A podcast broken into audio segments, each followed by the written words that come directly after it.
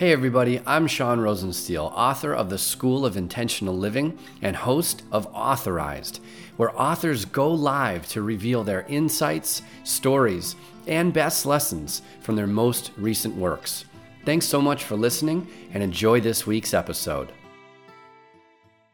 Hey, everybody, welcome to today's show. I'm so excited to have with us here today Jana Roe, author of Burned My Journey Through Addiction. Jana, welcome to the show today. Thank you so much, Sean. It's a pleasure to be here today. Awesome. Hey, you know, I have the Kindle version of your book. Do you have a hard copy you can show the audience here today for us? I actually do. So there, there it is. There it is. Awesome. Yep. Awesome. You know, Jana, one of the things that I found so interesting about this book is, you know, you came face to face with your addiction. And I really am so impressed with how you wrote this book, this book because you were so honest with the reader and you were so genuine and authentic and vulnerable. So uh, I give you so much credit for that. Tell us a little bit about how this book came to be. That's a really good question, Sean. The book um, came to be because I was going through treatments and I had started going to schools, talking to students about, you know, tanning, addiction, and skin cancer, the things I know the best. And I have a full time job and I wasn't able to speak to as many schools as I wanted to. So I had this idea hey, in order to reach more people, what can I do? So I thought I need to write a book. Um, writing the book not only healed me, but it also enables me to help others. And that's what my goal for writing the book was and still is. Yeah, that's awesome. That's awesome. So tell us a little bit about this addiction because you know when I when I think about addiction, when I think about my own struggles as far as, you know, for me it was abusing alcohol and it was um, a severe addiction to tobacco for like 15 years. So a lot of us think about drugs or sex, right? And things of right. that nature your addiction is so fascinating and so unique. So tell us a little bit about that. Well, my I had a tanning addiction and it started at the age of 10. Um, I didn't have a really good childhood, and it was a way for me as a kid to escape. Um, my goal was to be somebody other than me. And by tanning, it made me look different. It made me feel different. I felt more confident. Mm. And it just gradually took over my life and became a full blown addiction by the time I was in my early 20s. Wow. Wow. Yeah. And you talked a lot about self worth. Yes. In the book. So yes. where were you then? Where are you now on the other side of all this adversity? I mean, what, what are your thoughts about this idea of self worth, right? Yeah. So self, you know, self worth, self image, you know, self respect. Um, you know, I struggled with all that as as a kid. You know, as you know, as most people do. Um, you know, I had some traumatic events happen to me. Um, I didn't have any support system. So I kind of, this was a coping skill for me. You know, over the years, especially since I've been, you know, dealing with um, treatments and surgeries over the last, you know, nine years, um, you know, I've developed a different self worth. You know, self image is a big thing that girls especially i'm not saying that guys don't struggle with it too but i just um, i know many people struggle with self-image you know self-worth um, I, I like to think that i'm a work in progress. You know i'm not exactly where i want to be um, yet but every single day you know i take just another you know step in the right direction. And it's you know it's a lifelong goal for me. It's not something that's easily attainable but it's definitely within reach. Yeah. Yeah, so tell us a little bit about um, what you experienced with your skin cancer, right? Because you know yes. there was one part of the book that really haunted me, and that was the part about the torture room, as you right. called it, right? Right. That so is. Can you share with us some of your experiences in you know learning about the fact that you had skin cancer, being diagnosed with that, and some of the treatments that you've you've gone through over the past what nine years you mentioned? Yeah since 2011 since you know yeah so it's been nine years. Um, you know some i i've learned you know so much through the years. Um, i have a skin condition because of all the tanning that i that i did. It's called um, it's pre-skin cancer but it's called actinic keratosis. And so what i do for that um, diagnosis is I use this chemotherapy cream on my skin. And what it does is it burns my skin. If there's pre skin cancer there. Um, I use the cream pretty much every day. You know, I've used it on my face, my hands, my arms. My legs are really bad right now, my back, my chest, you name it, I've used it. Um, and it's so ironic to me that the thing that I like to do was to burn my skin to feel better. And now the treatment that I use or that I have to do to save mm-hmm. myself and to, you know, heal wow. my skin as best as I can is to burn it. Um, there's freezing treatments. It's the same thing as if you had a wart, you know, but usually, you know, the warts are usually on like this side of your hand. Um, yeah. All of my damage is on the outside of my skin. So instead of like burning or freezing a wart on that side, everything's done on the outside of your skin. Again, wow. I've had things frozen you know everywhere you know the same things you know face arms hands my hands and my face are the worst um, and then the the torture room um, that one I've, I've done that treatment three times and that's it's for pre-skin cancer but they only do the treatment um, for this on your face and it's called photodynamic therapy or pdt is what it's called um, and, you know, like I said in the book, the first time I did it, I wasn't afraid. Somebody told me that it was like a tanning bed. I had a tanning addiction. So I was, all right. I know. I was like, so, I mean, I was so excited when I went there the first time. I was like, wow. I told the nurse, I cannot wait for this treatment. Finally, you're giving me something I like. Um, so was thinking, who is this lady? I know. I was clueless. And you know what? I did look the information up. I think part of me, was in denial you know mm. i mean i'd already gone through like using the cream and i hated that and i just thought wow they're going to give me something to keep motivating me to want to you know take care of my skin. Well it wasn't like that at all. Uh, they you know you go into the doctor's office and the nurse you know put you back in the chair. She takes out this you know it's medicine and it looks like i say in the books like a glue stick and they put it they just rub it all over your face. And especially for me and for most people around your nose you know, because I had precancerous spots all over my face. And then they put you in a dark room for an hour and 10 minutes. And it's not hmm. a big deal. You know, I mean, there's like a little tiny bit of light so you can read a book.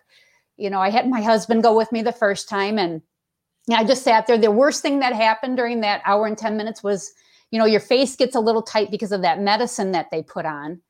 Then after that, the nurse, you know, came to get me and she said, "Are you ready?" And I said, "I have been looking forward to this yes, I'm ready. So I left, you know, said goodbye to my husband, went, followed her to this room.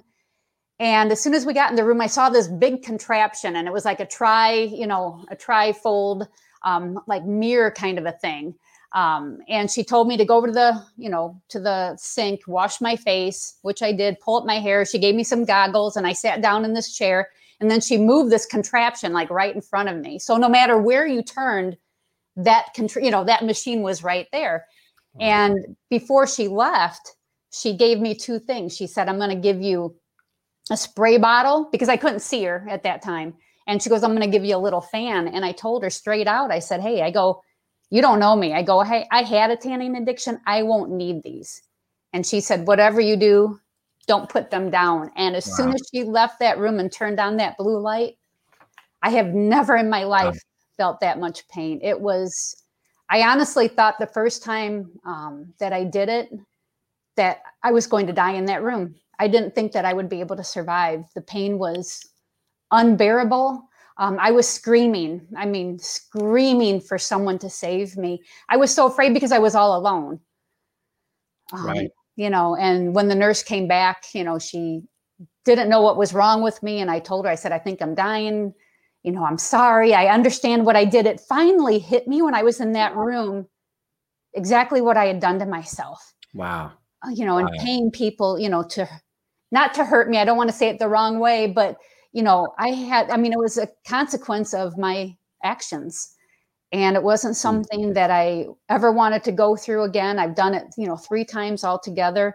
Um, I never go in there alone anymore because you know, it was so fearful the first time that, you know, and now when I go, I mean, the second and the third time, you know, I've had really positive people, you know, give me uplifting music to listen to. I've had my daughter with me. Um, the nurse stayed with me the second time, you know, just talk to me, just so that you take your focus off of the pain. You can't get rid of the pain, but at least your focus isn't on that, you know, because you're spraying, you're fanning. I mean, it's, you know, it's like you're multitasking, you know, behind that, you know, behind that um, machine. Right. But wow, you know, it's made me appreciate, you know, I mean, I, I just appreciate life so much more, you know, now than I ever did before. And it's with struggles, it's with, you know, barriers. I mean, this, none of this is like fun things that I have to go through but it's my journey and I have to accept it. And by accepting it, I can overcome it.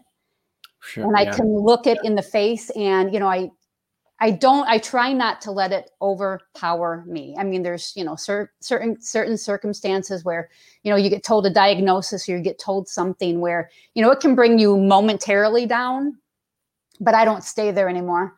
You know, I have a reason by speaking, by, you know, writing this book, you know, to use my pain to offer hope to someone else.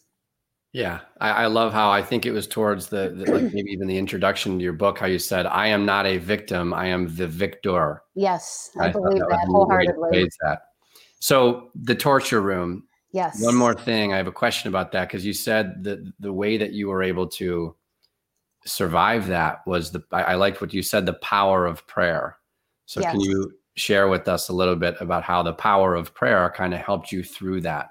Oh, absolutely. Yes. When when the nurse came back the first time and she said that she couldn't stay with me and that she could just give me a break but not you know take away you know the not stop the you know the process early because it lasted 17 minutes and 40 seconds i knew that i couldn't keep screaming and crying out for help because no one was going to help me. I had to deal with it. I had to get through it. So i just started praying. I prayed as I, you know, fanned my face, you know, sprayed water on my face. And, you know, the second time that I had the surgery, you know, or the treatment done for my face, that PDT treatment, before I went into that torture room, um, I prayed heavily. I prayed for, you know, for me to be protected against the pain. I didn't ask for it to be pain free because that's, you know, not possible. And I need you know, again, I don't, you know, I, I own up to what I did. So, I mean, if it's there, there's always going to be some pain involved, but I've got to be able to dig deeper than that. And so by praying about it, you know, I asked for armor. I asked to not be alone and for the pain to be tolerable, not to be so intense. And I, I mean, all my prayers were answered. I went into that room. Um, the nurse stayed with me, even though I didn't really ask her to. She asked me. Um, the the pain wasn't intense, and as soon as that second treatment was done compared to the first treatment when it was over, I was bawling, I was crying, I was so ashamed. Yeah. The second time, my husband was expecting the same outcome. I walked out of that room. I'm smiling. I said, I survived. Hmm. I survived, yeah. and I'm, you know, it was. It's okay. You know, that was kind of like my monster. You know what I mean? That room was had a lot of significance to me. Sure but you know persevering through it and just you know knowing that you know i was protected and that i never have to be alone you know i just kind of went to that inner you know spirituality that inner you know my inner faith and i've never been disappointed hmm it's amazing yeah, yeah it's amazing one of the quotes that you use and i don't know if this is your quote or someone else's probably not but i'll tell you well it's it's you know your skin is an elephant it never forgets Yes, that's a power. I I think I I just reread the book um, this morning just so that I could be fresh in my mind, and I think I quoted it three times. It is not my quote. It comes from um, it's it's a website. It's called CheckYourSkin.net, and one of the um, dermatologists that did a surgery that did one of the surgeries on um, on me on my forehead he let me watch or he let me go to his website in the midst of you know going through surgery when i was waiting for the results. And he said check out my website and watch the video and tell me what you think. I watched that video and one of the people in that video and it's all about surviving melanoma which is the worst type of skin cancer. And it's all these people you know talking about their own experience and one of the ladies says your skin is like an elephant it never forgets and i was hooked I love that quote. I've used that quote so many times when I speak. It's powerful. It's a good reminder for all of us. You know, you might think, oh, hey, one sunburn, not a big deal. Two sunburns, oh, well, you know, it's the, you know, your skin is like, it's never going to forget. It will, you know, I mean, in my case, you know, I can only talk about myself. You know, it took decades for the, for my skin to look sick, what I call it.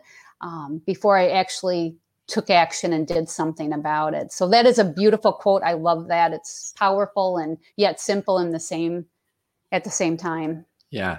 Yeah. As I'm um, here at my sister's house, uh, my brother-in-law's house today, they have uh, three daughters oh, who are oh, teenagers and they're they're into tanning and all that stuff. And I oh, can't yeah. wait to share this interview with them and also get copies of your book for them because I just think this is so important.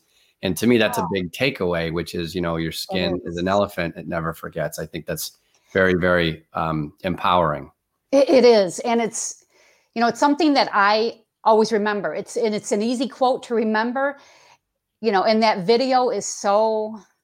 That video brought me to tears. You know, I still struggle with watching that video. I've never had melanoma, um, but watching you know all of them be so strong and it's a five minute video and every time before i speak i show that video. Right. It's yep. a powerful you know start to hey this is what we're going to talk about. It's a good lead in um, you know because i'm not there you know I, I always say i'm not here to scare you.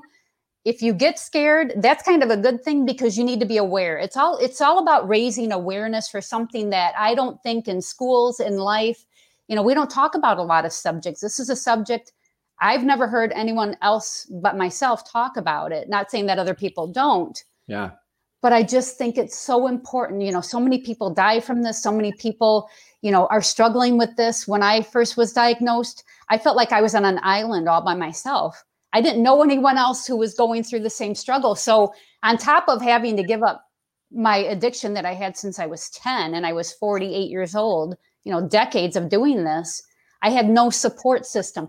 I don't want anyone to feel like you're alone. I don't care what your addiction is. We're all, you know, we're all united. Um, you know, I want to help other people, even if it's not a tanning addiction. It can be related to any kind of addiction. I think in the book, it's the monster that lives within us. It's the power that we give that, um, you know, that voice in our yeah. head. You know, and I I know um, students when they've written me letters, a lot of them have talked about that. They hear that voice in their head and they're going to turn it off that's the whole thing. You know, I had the ability all along to turn that voice off myself. I, hmm. at the time, I wasn't strong enough, powerful enough. Um, and I let my addiction run my life until yeah. I, until I finally, you know, stepped up and, and took control of, you know, my life for once. So, yeah. And so that's interesting. So I, I noticed that you almost like personified your addiction uh, in the book, right? And I and I know yes. uh, a long time ago I read a book called uh, Rational Recovery by Jack Trimpey, and and he personified the addiction too. And and I know that kind of helped me on my own journey, struggling through some of my own things. But tell us a little bit about that because what was fascinating was as I read, you know, tanning wasn't my my cup of tea. Right. I had a different vehicle to get me from point A to point B. We're all trying right. to get to point B and we're exactly. all using different vehicles to get us there. But I agree with what you just said so wholeheartedly because I you're everything that you wrote about, I thought you were almost inside my head. Yeah. Um, you know, definitely many years ago, but still to a certain extent to this day. I mean, you opened up so beautifully about everything.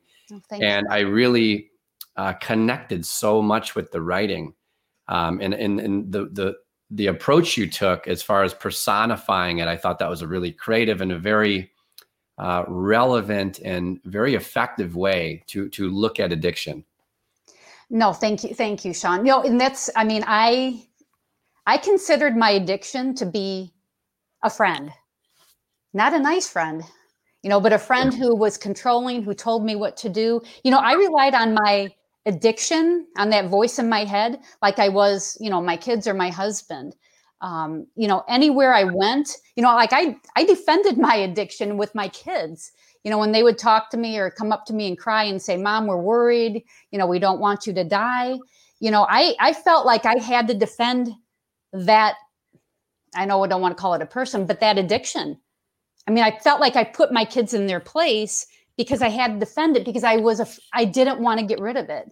Um, it was so much a part of me. You know, even when the first time when I met the dermatologist that I'm still seeing, you know, before I went into, you know, to the office, I made an agreement with my addiction because I knew she was going to try to scare me that no matter what she was going to say to me, I was never, ever going to stop. I was never going to quit tanning.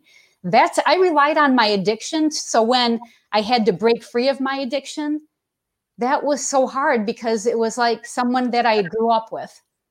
It was someone that was steadfast, you know, that I could rely on. Instead of relying on people, I actually relied on my addiction more than I did people. Um, you know, mm. it was a very unhealthy, you know, habit. It was a very unhealthy way to live. And, you know, I have people in my life right now um, who have their own addictions. And even though, you know, I've, I've defeated my addiction, you know, with the tanning, I can, I can see how, you know, I can see those same behaviors sure. in other people. And it's not that I'm trying to judge them, it's not a judgmental thing. It comes from a place of compassion, you know, that I understand, you know, what you're feeling. And it was, you know, giving up my addiction was the hardest thing I ever did. It was like, you know, cutting off a leg or cutting off my arm. It was such a part of me. And I didn't know if I could survive without it. Yeah. Is it bad that I feel that way about my smartphone? No. no, I actually have friends who say that they feel like their phone is like an extension of their arm, right. their hand, and that's you right. know, I, I, think that's kind of funny. You know, I again, that's not my forte. You know, my right. phone has never been a big thing. But you're right. I mean, you know, people can have addictions to food. You know, you can have addictions to video games. You can have addictions to watching television. I've had so many students come up to me and tell me what their addiction is you know it's not yours but it's but i can understand i can relate to your addiction to what i'm struggling with. Right. Or to what i need to look at myself and to make a decision. Do i keep going this route or do i need to choose a different path? Right. i could have stayed on that same path i was on. Hmm. you know i could have kept going down. I mean when i first you know heard you know my doctor asked me if i was ready and willing to die for my addiction you know if i was ready to die you know from skin cancer I almost shut the mm. door on her. You know, I almost just yeah. said, you know, you're not going to tell me what to do. My addiction never let me down. You know, and it's really sad that I, you know, that I felt that way. Um, but I'm just so grateful now that I can see past it. You know, and life is so much, you know, better without an addiction. It's just so much. I mean, I feel like ever since, you know, I started my treatments, I've had to you know, I can't hide anymore. I have to face what's in front of me. Where when I had my addiction, I could run and hide and I could just go, you know, tan and I could go do whatever I wanted to make myself feel good. I don't have that ability anymore. I don't want to choose that ability anymore. So it's, you know, more of a wake up call, but I'm also, I appreciate things so much more now. Yeah. Because I'm actually living. I actually have a life and I have, you know, things that I am accomplishing and that I'm looking forward to. Or before, the only thing I looked forward to, Sean, was getting up in the morning and tanning. I mean, that was it. That was the biggest goal of my life. Yeah. Yeah, you've been liberated in a sense. I, I, have. It's like I can see now. I can see clearly. You know, there's no more clouds. There's no more fog. You know, I mean, I still battle. You know, with um, you know the way I look. I, you know, it's it's hard. It's it's been a struggle since I stopped tanning. I use self tanners for a long time because I haven't seen, I never really knew what the color of my skin was. You know, I was 10 years old when I started. I burned my skin so many times that, you know, to think back to what my skin actually, what I was born with, I can't, I can't even tell you. My mm. skin is so damaged and it's just, you know, looking in the mirror and not seeing that person that the only person I have pictures of is the person when I was tanning, you know? So not sure. to have that same, you know, I'm, it's like I'm re-identifying myself. Um, and it's not always easy you know i i don't dislike myself but it's you know it's a it's a struggle and it's something that i either will overcome or it's just you know something that i i learn to deal with. Yeah well like you said it's you're a work in progress. We all are i think. every single day that's right. But you yeah. know i, I yeah. um, you know that's just something that you know i don't i don't focus on that so much. It's not like something that you know destroys my day or you know something like that. But it's definitely something that you know I, I know a lot of you know younger people can relate to. It's mm-hmm. you know mm-hmm. this whole like what's on the outside versus what's on the inside. Um, yeah. you know what do we focus on? Let's focus on the inside you know versus the way yeah. someone looks or clothes or you know like i tell kids i go i don't care what kind of car you drive. You probably have a better phone than me. Maybe you've got better clothes. But that see that stuff doesn't matter. That's not priceless. You know your life is priceless what you do with your life how you help others to me that's priceless so mm, awesome awesome you know one one of the i believe and you can correct me if i'm wrong yeah. but one of the stepping stones i think that helped you along your journey and i know one of the stepping stones that has helped me with mine was getting educated. Oh yeah. And you know, I'm a big fan, as you know, of personal development, personal growth. I would call it self-education, but you made um, mention of something, and I can't remember what exactly it was. It was something like I couldn't do it, and I think you were referring to tanning, but like I couldn't do this again, this behavior again, oh yeah, because I had knowledge now. Right. right? I, I I know exactly what you're talking about. Yeah, it was after um, when I was first diagnosed in October of 2011 with, you know, the pre-skin cancer. I'd already gone through, you know, like the PDT treatment. And it was springtime because, you know, this was all during the fall and winter. And I was okay with, you know, not indoor tanning. I was, you know, using self tanners. I was totally okay with all of that. And then spring came. Well, spring, you know, is, you know, beautiful weather out. You know, that's when I would start laying outside again. And, and I just thought, you know what? I miss it. I want to do it again. What harm will it do? So I went through my same routine. You know, I have I had an old lawn chair in the garage, pulled it out, cleaned it off, put my radio on, got my bucket of water, you know, um, got my watch out, put my bikini on, went out in the backyard, you know, on the patio, and I put a little tiny bit of sunscreen on, and I laid down, and le- I mean, less than thirty seconds after I laid down, inside my head, I'm like, what am I doing? I can't do this you know, it, I already have like spots all over my skin. You know, I just had two PDT treatments on my face. You know, what am I doing? You know, I'm, I'm going back to an old habit, to an old routine that didn't suit me well. Look what it's gotten me into. And so I, I just tried to let it go. You know, I just, I was kind of fighting within myself. And instead of like laying out, like where you could see where I was like laying front wise, I just rolled over and I went on my stomach and all of a sudden, I just shot up and I said, you know what? I can't. I thought I could still tan. I thought I could go back to an old friend um, that had done me wrong, honestly. Um, but I knew that I had knowledge and I, I can't do that anymore. She had, you know, given me so much information. I now couldn't turn a blind eye to what I was doing to myself and all the damage that I had done so I I stopped and I never I never tanned again and I never outdoor tanned again. But um, I talk in the book about that old chair. You know, I, I had such ties to that to that chair. It it meant you know it gave me really good memories. Um, and it took me three times to to let that chair go. You know, I kept saving it. I kept saving it and throwing it back in the garage, hanging it back up. You know, because I I I thought if I got rid of that chair, who am I? Yeah. I don't have a life without that chair. I don't have a life without tanning. I can't, then who will I be? What will my purpose be in life? And after the third time, when I finally just said, you know what, I'm not taking it out. And believe me, I was so panic stricken, anxiety, you know, and then the garbage truck came and I didn't save it. That's when I knew wow. I turned the corner and I was like, you know what, I'm free. That was holding me back, even though I didn't see it until I got rid of it. Um, it was holding me back to an old life that I had to be done with. I could no longer pretend. Yeah, that represented so much, right? It, did. It just, yeah. you know, just looking at it, I mean, it was old and dumpy. Nobody would have ever, you know, thought it had any significant meaning, but it again, I tied so much, you know, all of my like, you know, positive things were tied to that chair, you know, until right. again I started going through the treatments and then I just, you know, I just couldn't do it. But wow.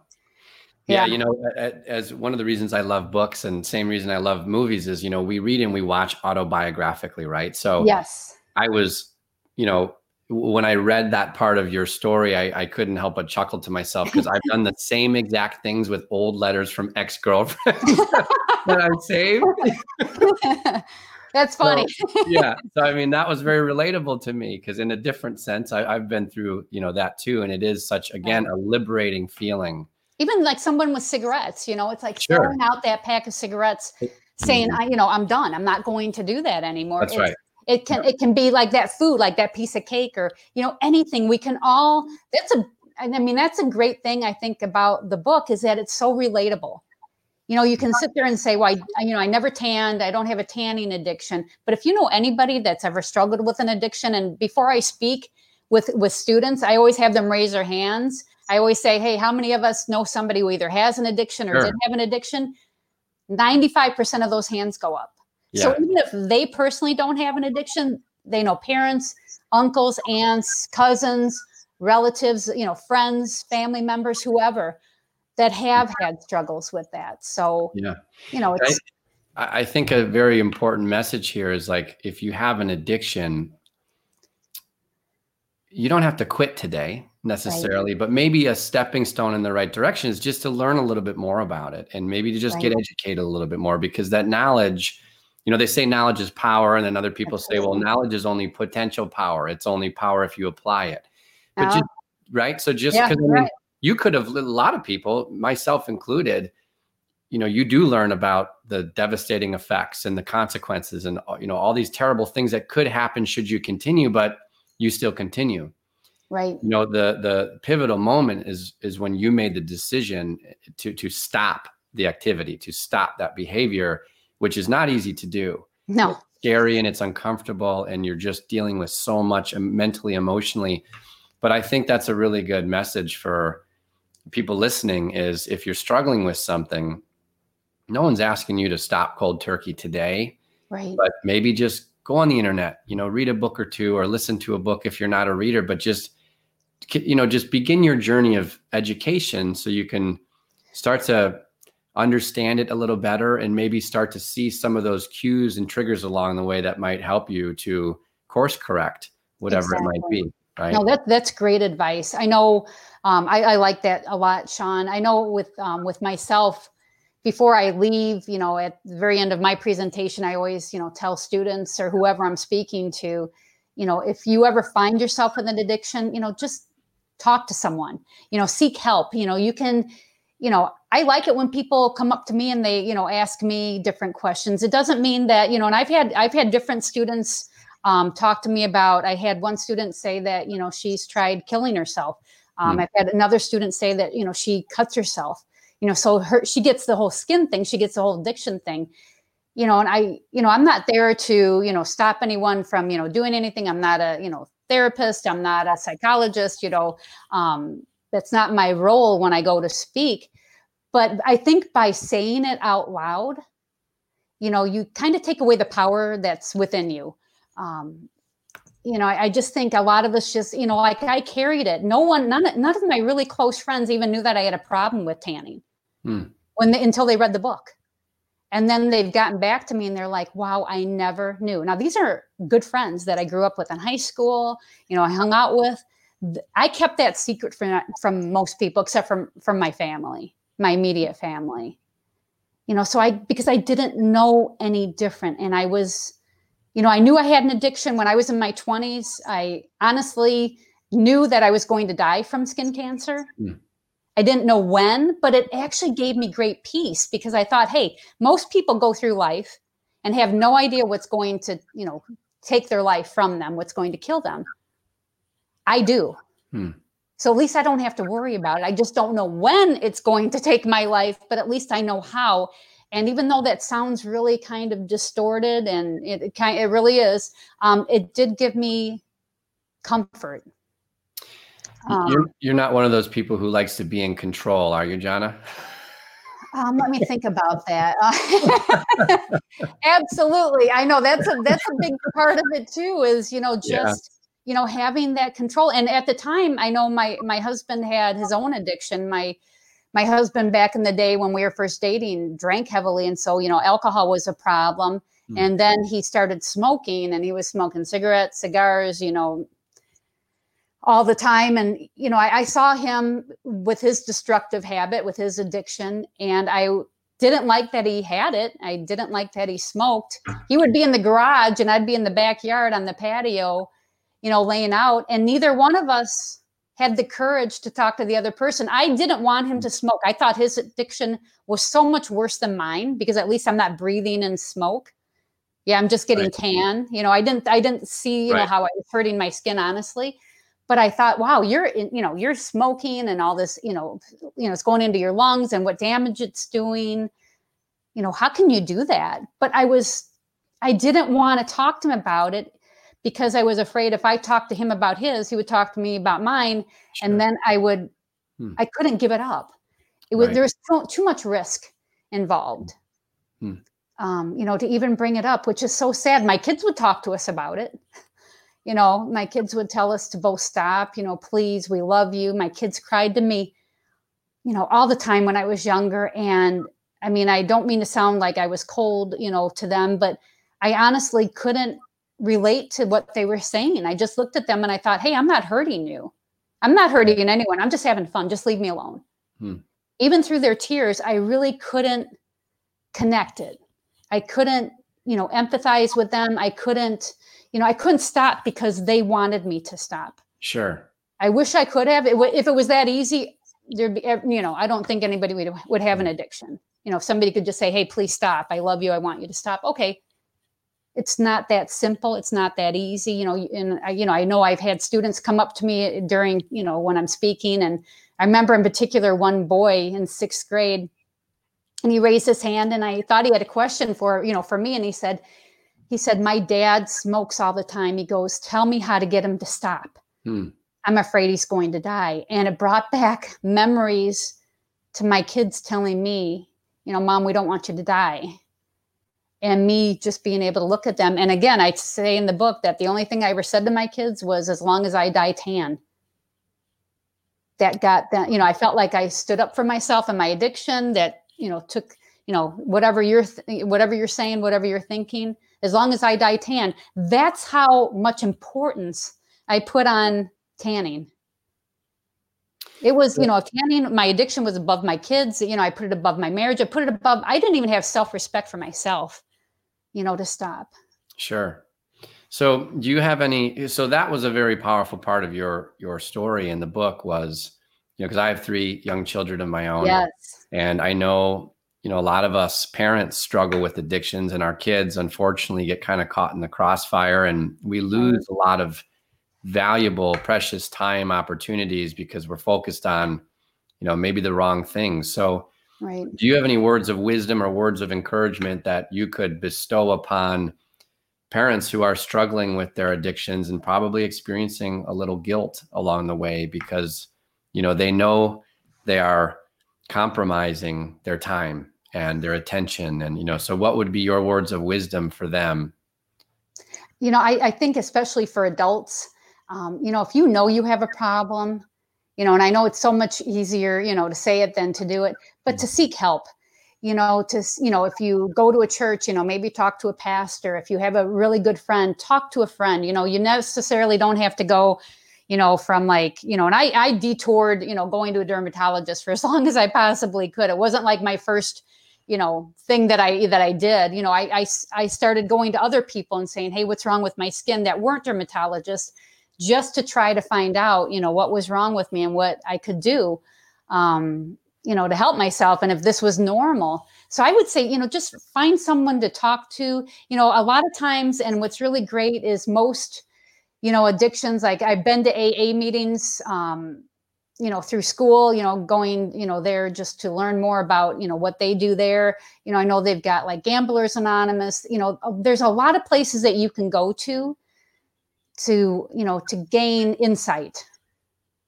Um, you know, but just don't, the biggest thing that I can say is just don't isolate yourself. That's what I did. That's where you get in trouble is you mm-hmm. know i have no problems and i don't you know i didn't talk to anybody about it. So again i hid it. It was secret. Nobody really knew but it had so much power and control because again i didn't own up to it. I didn't talk about it. I didn't go up and say hey you know i've got a tanning addiction. What can i do? Can you help me? I didn't seek anything. Um, i just kind of thought i'm fine with what i'm doing. Sure. Yeah so there's, real, there's yeah. a real power and a real benefit to the the community yes. thing, right? Yeah. Right. And once so, you speak it, I think you take some of that power away. You know, once I yeah. was able to say, you know, I, I have an addiction and, you know, I, you know, I have skin cancer and, you know, I, I was a former tanner. Um, you know, it just, I no longer had to protect my addiction. I no longer have to live in hmm. fear. Uh, you know, I was very fearful because, uh, you know, my, again, my addiction was such a part of me that to think of life without it, you know, I had to protect that. Sure you know i made sacrifices for that. You know i stood up to other people for my addiction. You know don't be like me. Don't you know don't just make it where it's you know something that you do secretly where you know it becomes if it's controlling your life it's a problem. Yeah. Yeah. And i think you you uh, maybe reference this two or three times. I know at the end of the book you reference it, but you said like something about two magic words or two words that can change your life. Oh my goodness, yeah. Help me. Those two simple words could have changed my life. And I had so many opportunities. I've had so many, you know, wonderful, caring people, you know, on my path that I pretty much, you know, screamed at, yelled at, slammed doors in their faces, not literally, but, um, you know, for wanting to help me. And you know, I regret that. I mean, not that I live in regret, but that was just something that's empowering. You know, when I go talk to students, I always say, hey, you know, say the two words. I was never brave enough to say I wasn't brave. I was chicken. That's why I kept with my tanning addiction because I I wasn't brave enough. Um, but say those two words to anybody. You can say it to a teacher, to a friend, to your parents, to to anyone. Help me, and you will get the help that you need, and it will start you on the path, you know, to a better life to life, you know, hopefully addiction free um, with any with any kind of a problem. Um, you know, we need to reach out, like you said, the community to friends. You need to, you know, I mean, we're all there to help each other. So it's not a sign of weakness. I know a lot of times people are like, well, if I ask for help, people are going to think I'm weak, I'm not strong. Absolutely not. Strength comes in numbers. Mm. So we need to rely on other people. We need to, you know, gain strength from other people. So, yeah, and I think there's some real uh, inner strength in the act of surrender in that oh. sense too. It can be so liberating and so freeing, and there's real strength. I mean, you have to have a lot of courage. Yes, you know, that, that's not weak. That's not cowardly. No. That is one of the most courageous things that we can do because we right. value control so much. Well, right? We do, and I, yeah. you know, and that's you know, and that's the thing. I mean, I never said those two words. Yeah but thank goodness I had, you know, like my dermatologist that I have now, that she was the one who helped me. You know, I didn't yeah. go up to her and say, "Hey, help me." I just said, "Hey, this is the rules. This is what you're here to see. You know, nothing else. Just tell me what you can do for me." I had no idea yeah. that my life was going to be transformed that day. That my life was going to take a different direction that day. She saved my life. Wow. The day that I wow. met her, you know, and I'll never forget it. You know, she's still my dermatologist. I tell her all the time, she's my hero. You know, um, if she wouldn't have taken action that day, she was the first person who stood up to my addiction Hmm. No one else did. Wow. She, you know, she when she said those words, when you know that affected me, that changed my course. That you know made my head turn. I paid attention from that time forward, and you know it's you know it's different you know it's difficult it's different you know it's a different life but um yeah you know what it's a life in progress and you know anytime that you're moving forward it's all good yeah. That's it's right. Yeah. So in every journey, there's a hero and a guide. So in this journey, you're the hero, and she has Aww. been your guide and still is, which is really neat. So, no, so let, us talk about what you're up to now. So you uh, mentioned in the book, and you've mentioned a few times during the interview, you're, yes. you're, speaking, you're talking to students. I loved in the book when you talked about one of your friends. I don't know if your that was your dermatologist or another friend, but yeah, that she was really encouraging you, and you she was telling you to bring the darkness into the light. Right. Yeah. So so yeah. how are you bringing the darkness into the light today? What are you up to? You know, I I'm just continuing to you know try to get my message out um, with my book, with you know public speaking. Um, you know anytime that you know i can i considered my addiction to be my darkness and getting out of my addiction to be in the light. Um, and that's what she was encouraging me to do. She saw that i was depressed. She saw that i had no motivation that i was so stuck in like a hole that i had dug for myself of self-pity you know of regret you know of just anger. And she just you know she helped you know she just lended me her hand really and helped me out of that darkness. Um, I also have another friend of mine who just said, take your light and you shine, you know, like this little light of mine, I'm going to let it shine, that, that little song. Yeah. Um, and he says, that's kind of what you're doing. He said, you're taking your light that you found, you know, from, you know, being rid of your addiction and you're taking it and you're spreading it to others. Because my biggest goal, Sean, with this book with speaking is to have people, you know, young people, I don't care what age you are, not fall into the same traps, the same pitfalls that I, you know, that I did. You know, if I can save one person's life or, you know, or just get one person to seek help or to not, you know, listen to an addiction for the first time or you know to just even talk to their parents. I've had so many you know teachers who've come up to me afterwards and said you know these kids are going home and talking to their parents. It's starting conversations. Yes with a teenager, I mean, my kids are all grown up, but with teenagers, if you get your kids to come home and be excited about something and want to talk to you about something, you begin to, you know, make a relationship. And if you get that relationship tight enough, you know, you're, you know, you're going to have that support system, which again, you know, I lacked when I was growing up. I didn't have that support system, but I'm adamant about, you know, getting my name out there, getting my message out there to help others because I felt all alone and that was the worst place I could ever be. Yeah. yeah. But I'm not alone anymore. And by sharing this, you know, by sharing my story, by writing this book, by sharing my message, you know, that's, you know, I just, I just don't want anyone else to have to go through what I have. Yeah. Yeah. And you talk about how you, you're, you, you have almost a new addiction is how I interpreted it. But you talked about being, you know, after the, I think maybe the first time, you know, oh, you yeah. talked through your, your nervousness, and the courage it took to you know mustered up the courage. You spoke in front of your first class of students and you said you know i was i was hooked on the high i received from telling my story and delivering my message. And what i found amazing was it almost took me as long to read all of the letters oh i know. kids that you i'm so grateful you included that in the book. That that was just amazing. Aren't they beautiful? No they're incredible I mean, to be honest, I think that's the best part of the book. If you, you know, if you want the book, get the book for the letters. I mean, the book for, I mean, the letters just are so honest and pure. Um, and I'm so grateful. But yeah, the first time that I spoke, I had never, you know, wanted to do public speaking. I wasn't, you know, didn't consider myself to be comfortable in front of a large group. But because of my passion behind the message, you know, I was prepared to just at least give it a try, even if it didn't work. Hey, at least I tried. Um, but yeah, as soon as I was done, and I knew from the minute that I spoke, and again, this isn't being prideful or, you know, I'm very humble. Please know that. But you know that I was, you know, I had their attention that whole 45 minutes. I was hooked. I thought, you know what, this is the best high I've ever had in my life. And it was a beautiful high. You know, it wasn't like the kind that you get from smoking something or from drinking or, you know, for me, for tanning.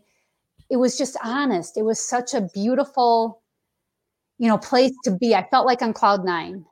I felt like nothing could touch me, that I found my purpose in my life. You know, and isn't that something that we all need to find? You know, I, I needed to find something that just fulfilled me in a way that you know i know i talked about in the book and you know i talk about this with anybody is that you know i, I still like i'm empty. A lot of times you know like people feel empty. Hmm. and so i tried to fill it. Well what did i fill it with? Tanning you know what i mean? Just doing anything that i wanted. It was very self-serving.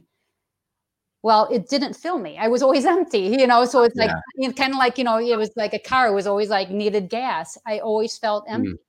Speaking about my book, speaking about my story, you know, that fills me. That's a complete, you know, full. I mean, I just, there's nothing better than that. Yeah. Knowing that you have potentially helped someone, you know, and that you've made a difference in someone's life, you can't put a price on that. That's something that's priceless. That's something that, you know, I, I just am so grateful and honored, you know, that I have those letters in the book because it just, you know verifies that you know i mean it would be one thing if i just talked about my story without those letters but those letters just you know give it so much substance. They really do. Yeah they're beautiful. They're they beautiful. are. They've they brought me to tears. I have thousands. I keep them all. They're all in my hope chest. My, mostly my hope chest is letters because i can't you know every single one of them in my times of darkness because i still have them um, you know i pull them out and i'm just reminded you know like I might go there to help them, but at the end, they help me. So it's such a win win. Yeah, there's reciprocity there, isn't there? Yes, That's exactly. That's fantastic. Exactly. Cool. Yeah. So, as we wrap up, this has been so much fun. So, thank oh. you for investing your time here on the show today. This has been a lot of fun, Jana. It, it was a great time. Thank you so much, Sean, for having me on. It was so great. It's always great talking to you. You bet. You bet. So, where where do you want the audience to go? Like, where can we find you? Where can we find your book? If if people want to find out more information, they can go to my website, which is tanningaddiction.com. Awesome. Yep, right there. Tanningaddiction.com. Great. And yeah. if there's one message that you'd like to leave our listeners and our viewers today, what would it be? You know, that's That's a hard question to answer, but if I had to answer with just one thing, I would say, especially because you know it's a summertime. I think it just turned summer. When was it? A couple days ago. Um, but all year round, we need to take. You need to take care of your skin. You know, whether you're a parent, whether you're a teenager, whoever you are. Um, you know, your skin is your largest organ. You need to protect your skin. You need to wear sunscreen. You know, there's so many different products out there now. I know I just bought some sun sleeves so that I can wear short sleeve shirts and then I can wear like the sun sleeve um, so that I, I, don't always have to wear long sleeves. And it's really, you know, it's cool. You know, it's got SPF in it. They've got SPF clothing. Mm-hmm. You know, there's so many different ways. Um, you know, all the old like sunscreens that people used to use, like the goopy ones. There's so many more different choices out there now. You know, there's one that I just bought the other day for myself and my son, and it's like a it's like a deodorant stick, but it's sunscreen so, you know, so, you know, because my son's like, well, I hate putting on, you know, that greasy stuff. And I said, hey, rub it on. Yeah. rub yeah. it on. You know, you don't even know you're you're even wearing it, but it protects your skin.